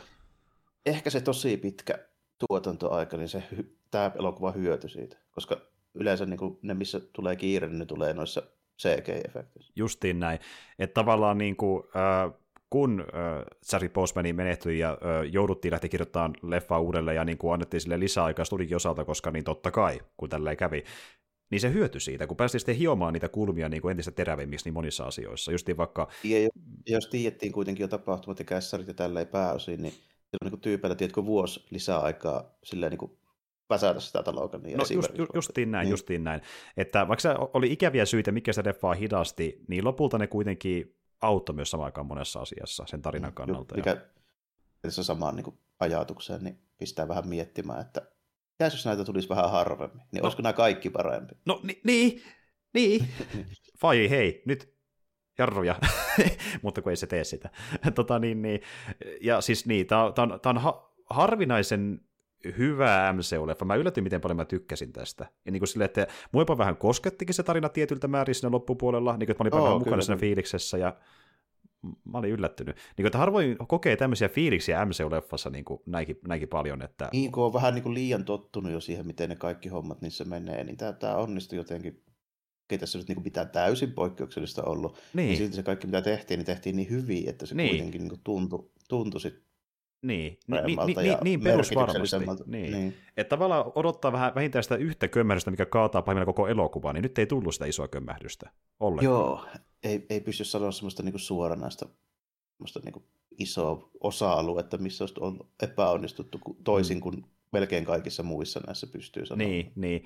Siis niin kokemuksena on täysin erilainen kuin vaikka joku Shang-Chi, mikä on sille alussa ihan jees. Sitten sä näet, mihin suuntaan se leffa menee, ja se vaan pahenee pahenemista. Niin, se vähän sääli. Tässä saattaa vähän auttaa se, että tämän kohdalla ei ollut odotuksia. Mutta Shang-Chin kohdalla oli siinä mielessä odotuksia, että mä pystyin näkemään tavallaan sen, että mitä se voisi parhaimmillaan olla. Optimaalissa tilanteessa, jep, justiin näin. Että tulee se niinku tilanne, että vaikka sä tavallaan tiedät, että semmoista välttämättä ei ole luvassa, niin kun näkee sen mahdollisuuden, niin on vähän silleen, että ehkä kuitenkin. Niin. Sitten voi pettyä siellä lopputulokseen. Siinä näkee niinku vaan semmoisen missatun mahdollisuuden, kun tässä sitten ei niinku oikein pysty silleen, ei voi niinku asettaa sellaisia ennakko-odotuksia muuta kuin, että okei, toivottavasti se Namor ja niin. Se niinku vedenalainen meistä on tehty hyvin. No se niin. Oli tehty hyvin. Mutta sitten oli muutakin niin. hyvää, ja se oli mulle iso. Ja sitten oli muutakin hyvää, niin. Et niinku ja sitten sekin vielä justiin, että tavallaan... Tämä myöskin on leffa, mikä vaatii taustalla niin sitä muuta MCU-tietämystä ja vähintään sen niin ekan Black Panther-leffan, mutta sitten taas toisaalta, vaikka olisi nähnyt vaan ekan Black Pantherin ja tyyliin vaikka 2 viimeistä Avengersia, tätä voisi siltikin melkein katsoa niin kuin, vaan sillä pohjalla. Niin, en mä niin kuin näe, miksi olisi tarvinnut katsoa mitään muuta kuin ehkä just sen Black Pantherin. Tämä lataa niin paljon tavallaan sitä niin draamaa ja tunnepuolta sitten siihen. Mutta niin varsinaisesti niin tapahtumien osalta ei tarvitsisi nähdä edes sitä, kun nyt kaikki älyä, että okei, kunkku on kuollut ja hommat on peräsellä. Niin, ja siis, ne viittailevat Hanokseen, mutta kun sitäkin tiedetään ihan vaan populaarikulttuurin takia niin paljon, että ehkä tarvitse niitäkään välttämättä ollut nähnyt Avengersia. Ei, mun mielestä niin kuin, oikein henkilö ehkä arvioimaan sitä, kuinka paljon... Niin kuin, joku muu saattaa sitä taustatietoa niin vaatia tämmöiseen elokuvaan, mutta niin kuin, mä oon pitkään ollut sekä sarjakuvatarjonnassa että elokuvissa niin sitä mieltä, että älkää pohjustako turhia, että heittäkää suoraan syvään päähän, kyllä ne katsojat ymmärtää. Kuitenkin, mistä on kyse. Niin. Ja niin justiin sekin, että niin tämänkin leffan kohdalla monelle katsojalle merkitsee enemmän se, kuin että mitä tapahtuu leffan maailmassa, niin se, että Chadwick menehtyi. Ja tavallaan niin kuin, että sen voi mennä katsomaan leffaa silleen vähän niin kuin itsekin muistelee sitä näyttelijää. Niin sekin voi riittää niin kuin siihen, että voi tavallaan saada jotain irti tämän leffan tarinasta, kun se niin kuin tekee kunniaa Chadwickille itsessä, ei vaan pelkästään Black Pantherille myöskin niin kuin näyttelijänä. Niin, kyllä se voi tollakin nähdä. Mä oon aina vähän suhtaudun varauksella noihin tuommoisiin juttuihin, kun niitä käytetään. Kuitenkin rahaa tavoittelevassa viihdetuotteessa, niin se on aina vähän... Se on vähän se on aina siinä ja siinä, vaikea päättää, että milloin se on hyvällä maalla tehty ja milloin ei. Tässä nyt oli niinku parhaasta päästä, jos silleen pitää niinku ruveta miettimään. Olisi voitu tehdä paljon rumemminkin, mutta silleen niinku yllättävän kunnioittavasti tehtiin. Ja, no se näytään monella tavalla, kun justiin vaikka, no tänne pikkukin juttu tuli mieleen, niin kun on tämä... ikoninen Marvelin intro, missä nähdään se Marvelin logo ja sitten niin kohtauksia elokuvista, niin nyt tehdään sinne ei ollut siinä introssa ollenkaan musiikkia taustalla, ja siinä logossa vilähtää kohtauksia vain pelkästään Black Pantherista. Niin kaikessa vähän viittaa. Tuli tuommoinen tribuuttihomma, joo, samanlaisen taisi saada Stan League. Joo, totta. Niin tälleen näin, niin okei, ei mulla niin mitään sitä vastaa ole, mutta niin aina vähän silleen miettii, että tarviiko sitä tolleen käyttää, että voisiko se tehdä jotenkin muutenkin. Kyllä. Ja tässä on vielä sekin mukana, että niin tosiaan Chadwickhän meinasi olla aika isostikin mukana tässä leffassa siinä mielessä, että hän oli tekemässä ihan käsikirjoitustakin yhdessä ohjaaja Ryan Cooglerin kanssa. Ja itse asiassa tässä päästäänkin siihen, että tässä leffassa on jäänne yhdestä ideasta, mikä piti olla alun perin isommassa roolissa, jos Chadwick olisi jäänyt henkiin. Eli tässä ihan leffan lopussahan nähdään post-credit-siinissä, onko se nyt mid-credit-siin oikea termi, mutta kuitenkin nähdään Chadwickin, tai anteeksi, T'Challan poika. Eli hänellä on poika tässä MCU-maailmassa. Tuli vielä yllätystwisti vielä, että siellä on niin tuo Kialle ja T'Challa oli poika. T'Chant, joka on oikealta nimeltään myöskin T'Challa. Prinssi T'Challa, ja niin tässä päästään siihen, että niin alun perin suunniteltiin semmoista ideaa, että niin Black Panther palaa tämän NS-bliippauksen, eli niin Thanoksen napsautuksen jälkeen takaisin maailmaan. Hän on muutaman vuoden poissa, välissä on tapahtunut asioita. Hänelle kerkesi syntyä tosiaan poika ennen sitä napsautusta, mutta muun muassa vaikkapa Nakia on mennyt yhteen toisen miehen kanssa. Ja sitten tämän niin kuin välien jälkeen niin Black Panther koittaa päästä uudestaan yhteyteen hänen, niin kuin, tai ekaa kertaa kunnolla yhteyteen hänen poikansa kanssa. Ja se leffa olisi kertonut siitä tavallaan, kuinka niin kuin hän kasvattaa poikansa läpi elokuvan. Taisi ollut niin kuin se alkuperäinen idea. Mutta nyt kun Chadwick kuoli, niin pojan rooli pienennettiin vaan pienen loppukohtauksen ainoastaan tässä elokuvassa. Niin, melkein pakko oli vaihtaa se tarina sellaisesta, kenestä nyt tehdään sitten uusi Black Panther. Se oli se, niin se fokus oli pakko siirtää siihen, jos nyt meinaa tehdä ylipäätään tämän nimisen elokuvan. Justiin näin. Mutta toisaalta kun miettii tätä niin kuin iso MCUn hiekkalaatikkoa, niin nyt on sekin kortti olemassa, että meillä on se poika. Voidaan häntä hyödyntää jossain vaiheessa myöhemmin sitten saakassa. Sitten 10 vuoden päästä, kun näitä vielä jatketaan. Tai sitten ne käyttää aika matkustuskikkailuja ja tekee sitä vanhemman niin kuin pari vuoden päästä jo niin kuin Loressa. Sekin on mahdollista. Sekin on käytetty pari kertaa kuitenkin. Mutta Joo, tosiaan niin tuossa Jarmo sai tärkeän puhelun, niin päätettiin sovita pois salta ennen kuin keskustelua, ja Esa kävi lause kesken, hemmetti, mutta ei se mitään, ei se mitään, niin, niin sitä piti vaan sanoa tuossa vähän aikaa sitten, että niin toinen juttu, eli tuo Namor-hahmo itsessään, se oli myös semmoinen, mikä niinku oli alun perinkin mukana tässä aiemmassa skriptissä, eli se säilyi tavallaan alusta asti, koska Coogler mietti pitkään jo ikasta leffasta alkaen, että jotenkin Namori pitää tuoda mukaan, niin hyvä, että se siellä säilyi. Mutta siis joo, kokonaisuutena tosi jees. Ei tässä kauheasti jäänyt mitään niin sellaista nipotettavaa, että just niin kuin tommoinen pikkujuttu, että vähän niin kuin Ririn persona tökkii, niin on aika sellainen mitätön asia loppupeleissä niin kuin kokonaisuudessaan, että tosi hyvä MCU-leffa. Joo, ihan niin kuin... Kyllä se tämä niin helposti paras näistä viimeaikaisista oli. Ehdottomasti. Ja kun puhutaan Riristä itsessään, niin tämähän myöskin on pohjustus hänen tuleville seikkailuilleen, eli jos nyt en muista väärin, niin nyt vuonna 2023 tulee myöskin pihalle hänen sarjansa, eli Ironheartti, joka jatkaa aikalla suoraan siitä, mihin tämä jäi Ririn osalta. Ja saa nähdä, mitä siellä sitten on luvassa. Ja mitä ylipäätään luvassa tämän leffasarjan kanssa, koska kyllähän se on kolmaskin leffa tulee varmaan joskus, mutta se, mitä se tapahtuu, riippuu niin paljon siitäkin, että meillä tulee tapahtumaan MCUssa itsessään, koska varasti nähdään Shuria ja muita hammia niin kuin muissa tarinoissa tässä välissä, kun tulee Avengersia ja kaikkea mahdollista. Mutta saa nähdä, että milloin ne on muuten yleensä ilmoitellut niitä aina niin kuin... Onko se tuossa jossain niin kuin maalis-huhtikuussa se niin kuin se aina se yritys tilikauden loppu? Semmoista luokkaa, joo, kyllä. Voisin kuvitella, että silloin Disney ilmoittelee yhdessä sun toista, koska niiden pitää saada osakkehypeille niin kuin houkuttelevia lupauksia tehtyä. Kyllä, että tämmöistä leffaa ja tämmöistä sarjaa on tulossa joskus ehkä. Ja Please, ostakaa Disney-osakkeet. Marvelia on luvassa, että niin, settiä riittää, laitakaa rahaa, kiitos, niin voin tehdä näitä. Ja yleensä just niin keväällä, kesällä, syksyllä, tätä tuli 3 kertaa, kun ilmoittaa vuodessa niin kuin vähän niin kuin vuorotelle, muistuttelee vanhoista jutuista ja vähän uusia kertoja, mitä myöskin tulossa. Ja no, se taitaa maaliskuun lopussa loppua, se Quarter 4 niin sanotusti, niin kuin edellisvuodelta. Joo, kyllä. Kyllä, ja mutta joo, siihen nyt päättikin tosiaan tuo viime vuosi, tuli tämä Black Panther, ja leffojen osaltahan seuraava on nyt tämä Ant-Man, mikä tuleekin tässä helmikuussa 2023. Kyllä. Joo. Ja siellä nähdään sitten vähän Kangia enemmän, eli tätä yhtä isoa pahaa, mikä tulee entistä enemmän kuvioihin sitten myöhemmissäkin leffoissa. Kangi on siellä. No, voisi kuvitella, että Ant-Man on niinku tyyliltään aika erilainen, mitä tämä on.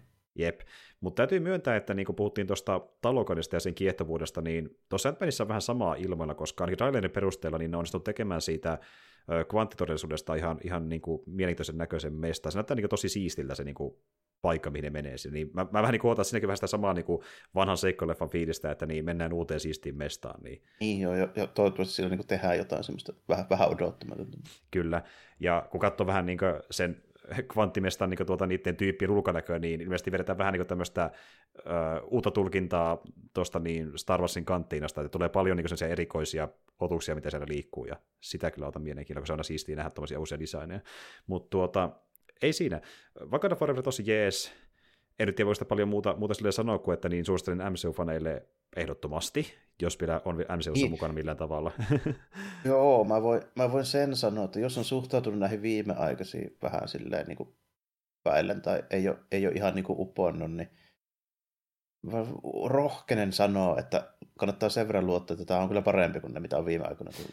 Justiin näin. Ja tämä varmasti iskee niille kaikkein eniten, joille ei ole ne aiemmat leffat niin edettömästi iskenyt, koska mä veikkaan, että ne ei iskenyt samasta syystä, miksi ne ei ole meille iskenyt, että on tuntunut liian kädenlämpöisiltä tai sitten on lässähtänyt jossain kohtaa, niin tässä ei tule ihan semmoista fiilistä.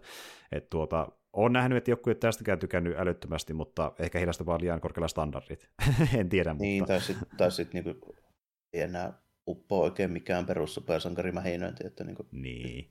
Vähän silleen, että jos tämä ei uppoa, niin sitten tämän tyyliset elokuvat ei kyllä enää uppoa. Että niin mun on vaikea kuvitella, että miten tämän tekee paremmin nyt niin. Ellei tule jotain niin superpoikkeuksellista, mutta sitä kyllä ei aina MCU:ssa oikein uskalla odottaa. Niin, että niin mainstream supersankarielokuva, niin hyvin vähän mä näen, että miten sen voi paremmin tehdä kuin tässä oli. No se on ihan totta kyllä, että sitten jos ne onnistuu pääsemään lähelle... Se on sitten vaan, että koko genre ei iske. Niin nimenomaan, jos tämäkään iske, että se kertoo ehkä enemmän sitä puutumisesta siihen hommaan, jos vaikka ei tykännyt, mutta enää iskekään niin kovaa. Ja mutta jos ne onnistuu pitämään riman lähellä tätä leffaa, niin mä oon ihan tyytyväinen niin kuin jatkossakin, että se olisi ihan jees. Oi, jos kaikki on niin kuin vastaavaa tasoa kuin tämä, niin sen jälkeen mun niin kuin jupinat taas häipyy kyllä niin kuin ihan ne ainakin vähenee ihan huomattavasti, kun vertaa nyt vaikka tuohon, että tämä on vaikka 2-3 viimeistä ollut. Niinpä. Olemme käsitty kaikista jotain positiivista sanottavaa, mutta ehkäpä enemmän sitä negatiivista yleensä kuitenkin. Tai se on päällimmäisenä mieleen, miten jotenkin pettyy siihen leffaan. Niin, lähinnä sillä, että jos, varsinkin semmoiset, mitä kohtaa oli jotain odotuksia, niin se on monesti käynyt niin, että siinä on onnistuttu jollain tavalla sit vähän niin kuin möhlimään. Niinpä, ja ne mihin taas ei ollut kauheasti odotuksia, oli maksimissaan kuitenkin vaan lähinnä kädenlämpöisiä, niin kuin vaikka Black Widow ja tälleen. Että, mutta... Niin, ei siinä mitään poikkeuksia, se on niin kuin... Jos sitä vertaa samoihin niihin aiempiin, vaikka Winter Soldier, niin kyllä Winter Soldier on paljon parempi leffa. Ehdottomasti. Niin. Kun taas, mä jopa melkein väittäisin, että Wakanda Forever saattaa olla yksi mun lempari MCU-leffoissa tässä vaiheessa. Mä tykkäsin jopa niinkin kovasti siitä, että oli tosi jees. Se niin moni asia toimi kuitenkin. En mä viittä parempaa keksi. No, niinpä. Ja nekin, mitä keksi, on semmoisia vähän niin kuin äänes itsestään selviä modernia klassikoita, kuten vaikka Guardians. Niin kuin, no se nyt on kova muutenkin, se on niin omalaatuinen juttu ja tälleen. Ja, tai sitten eka Avengers, koska se vaan tuntui siltä, että se oli big deal ja sitten montakymmentä vuotta tuntui siltä, että se on mahdoton tehdä. Niin ylipäätään, niin sillä on se oma paikkansa sen takia. Ja, no en tiedä, varmaan joku Infinity War, kun näkee niin paljon tyyppiä samassa leffassa, niin vainat ihan siisti eventtiä tälleen, mutta sekin oli vähän sellainen leffa, että se oli niinku vaan eventtimielessä eeppinen. Se oli oikeasti aika kömpelö monilta osin, kun se oli niin massiivinen. Niin se kärsii siitä niinku vähän samasta kuin nuo crossoverit, niinku esimerkiksi sarjakuvissa yleensä kärsii, että siinä on niin paljon sitä porukkaa ja se tuntuu niin semmoiselta, niinku joutuu tietkö menemään silleen niinku kun raiteilla, että me saadaan tämä mitenkään toimimaan. Niin. Sitten ne hahmot ja tapahtumat ja ne tuntuu välillä vähän pakkootetulta. Niin että... Ja se koittaa mennä... Niin sen voimalla, että ei hemmetti, Doctor Strange, Spider-Man samassa ruudussa, vaan ja niin kuin tämmöisen tyylisellä, että se on niin kuin, se shokkiarvo on niin iso siinä. Että... Enempi silleen sitten 100 tyyppiä IC ja sitten niin kuin sitä artaa, niin sitä tavallaan niin kuin, ja viiää sillä painolla, mutta niin kuin, yleensähän se menee kuitenkin niin, että jos ihan totta puhutaan, niin ne eventit on oikeasti niiden parhaiten tarinoiden joukossa niin kuin sarjakuvissakaan koskaan. Ei. Niin kuin, että vaikka vertaa, niin sama ajan juttuja, niin kyllä mä niin esimerkiksi Daredevil Born Againia pidän aika paljon parempana tarinana kuin Secret Warsia. No. Silleen jos puhutaan ihan tarinasta. Tai sitten niin kuin, joku vähän uudempi, niin tähän nyt voisi silleen verran. All Star Superman on aika hemmetin paljon parempi kuin vaikka joku, niin kuin, mikähän se viimeisin Crisis nyt onkaan. Kyllä. Ja justiin vaikka miettii jotain Secret Warsia, niin sekin on semmoinen niin kuin tarina, mikä on semmoinen viihdyttävä niin kuin hiekkalaatikkotarina, missä vaan näkee sitä niin kuin sekoiluiden hahmojen kanssa, niin kuin monta tulee koko ajan ruutuja, ja sitten näkee niin kuin hahmon X ja Y keskenään puhumassa, ja se on sitä niin kuin tavallaan semmoista fanille semmoista siistiä fanserviceä. Niin, ja se on mun mielestä hyvä niin kuin esittely, jos haluaa nähdä mahdollisimman suuren saan Marvelin tyypeistä samassa jutussa, jotka tekee sitä niiden omaa juttua, niin se on hyvä sellaisen. Joo, ja niin kuin siinä just niin pääsee tutustumaan uusiinkin hahmoihin ja näkee niitä vanhoja tuttia näin edespäin, että paljon niin kuin samassa paketissa, silleen, niin kuin, että hahmoesittely silleen tyylikkällä tavalla. Mutta sitten taas toisaalta niin Miksellä on itsekseen aika monta parempaa tarinaa, X-Menillä on aika monta parempaa tarinaa itsekseen, niin kuin sitä erotaan. Kun ei mene niin paljon aikaa siihen, että saadaan poistettua hahmo X ja Y ja Z ja Rotsanen O samaan ruutuun, niin kun kerrotaan vaan tarinaa, niin se on sitten vähän erilaista. Niin, nimenomaan. Sen takia noin crossover-eventti-leffatkaan niin voi olla ihan niin semmoisia tyylikkäitä pläjäyksiä, mutta niiden ne tarinat on monesti vähän semmoisia kyseenalaisia, että onko niissä mitään. Niin kuin... Kyllä. Mutta niissä se oma juttu, miten ne tavoitteet onnistuu siinä, että niinku, ja niin teki Infinity Warikin, mutta mulle iskee enemmän se, kun kerrotaan vaan ihan hyvä tarina, ja tältä tuntuu Wakanda Forever mun mielestä. Se oli ihan hyvä tarina MCU-mittakaavassa. Justin tämä, niinku, että tarina oli jees, hahmot oli jees, näyttely oli jees, ohjaus, kuvaus jne. Oli jopa vähän semmoista niinku, omintakeista visuaalista niinku, suunnittelua jossain vaikka mestoissa, kuten vaikka Talokanissa. Tappelut näytti ihan hyviltä kekseliäiltä. Siinä oli paljon hyvää. Ei kauheasti mitään huonoa oikein missä osa-alueella. Ja niin, mä ehkä antaisin tälle elokuvalle 4 feissiä 5 arvosanaksi suurin piirtein, että. Joo, no niin kuin, tää ihan, jos sanoin, niin on silleen, että ei ole helppo keksiä 5 parempaa. Justiin näin. MCU-mittakaavassa, että justiin niin edelleen haluan korostaa, niin kuin, että niin, elokuvallisesti niin onhan tässä niin kuin, tiettyjä ongelmia, kun tämä kuitenkin on ison franchisein elokuva, mutta sitten MCU-leffana toimii. Että vaan jos tykkää MCUsta, niin ehdottomasti suosittelen. Kellekään muulle en välttämättä suosittelisi. Niin, tämä on kuitenkin edelleenkin Marvel-elokuva. Mm. Edelleenkin. Ja edelleen me tullaan niistä varmasti puhumaan myöhemminkin joku sarjan tai leffan muodossa, mikä kanssa seuraava. Voi olla se Ant-Man tavalla tai muuta, katsotaan, mutta nyt puhuttiin pitkästä aikaa tästä ja tykättiin kummatkin pitkästä aikaa. Ja me tullaan muuten seuraavalla kerralla niin palaamaan pitkästä aikaa myöskin Star Warsin pariin. Myös en oikeasti kovin pitkä aikaa ole, mutta kuitenkin tuolla Disney Plus alkoi pyörimään tuo Bad Batchin kakkoskausi, ja sitä käsitellään seuraava kerran meidän spesiaalissa. Mutta semmoista ainakin lupasin nyt tässä helmikuun alussa, ja tulee myöskin videoita sitten kanavalle ja näin edelleen. Äkkiseltään mä tosiaan en keksikään tässä oikein mitään muuta sanottavaa Wakanda Foreverista, ja silläkin lopettelemassa, mutta oliko sulla vielä jotain ajatuksia siihen? Enköhän mä sanon jo aika lailla kaikki, mitä tässä nyt kuulu sanoakin. Joo, aika lailla. Mutta joo, näillä meningillä mennään tosiaan tämä helmikuun alku, tämä jakso, Star Warsia, jotain videota, katsotaan mitä tehdään sen jälkeen, mutta semmoista on luvassa ja ei siinä, palaillaan ja ei muuta kuin ensi kertaan ja moi kaikille. Joo, kiitti ja morjesta, moi.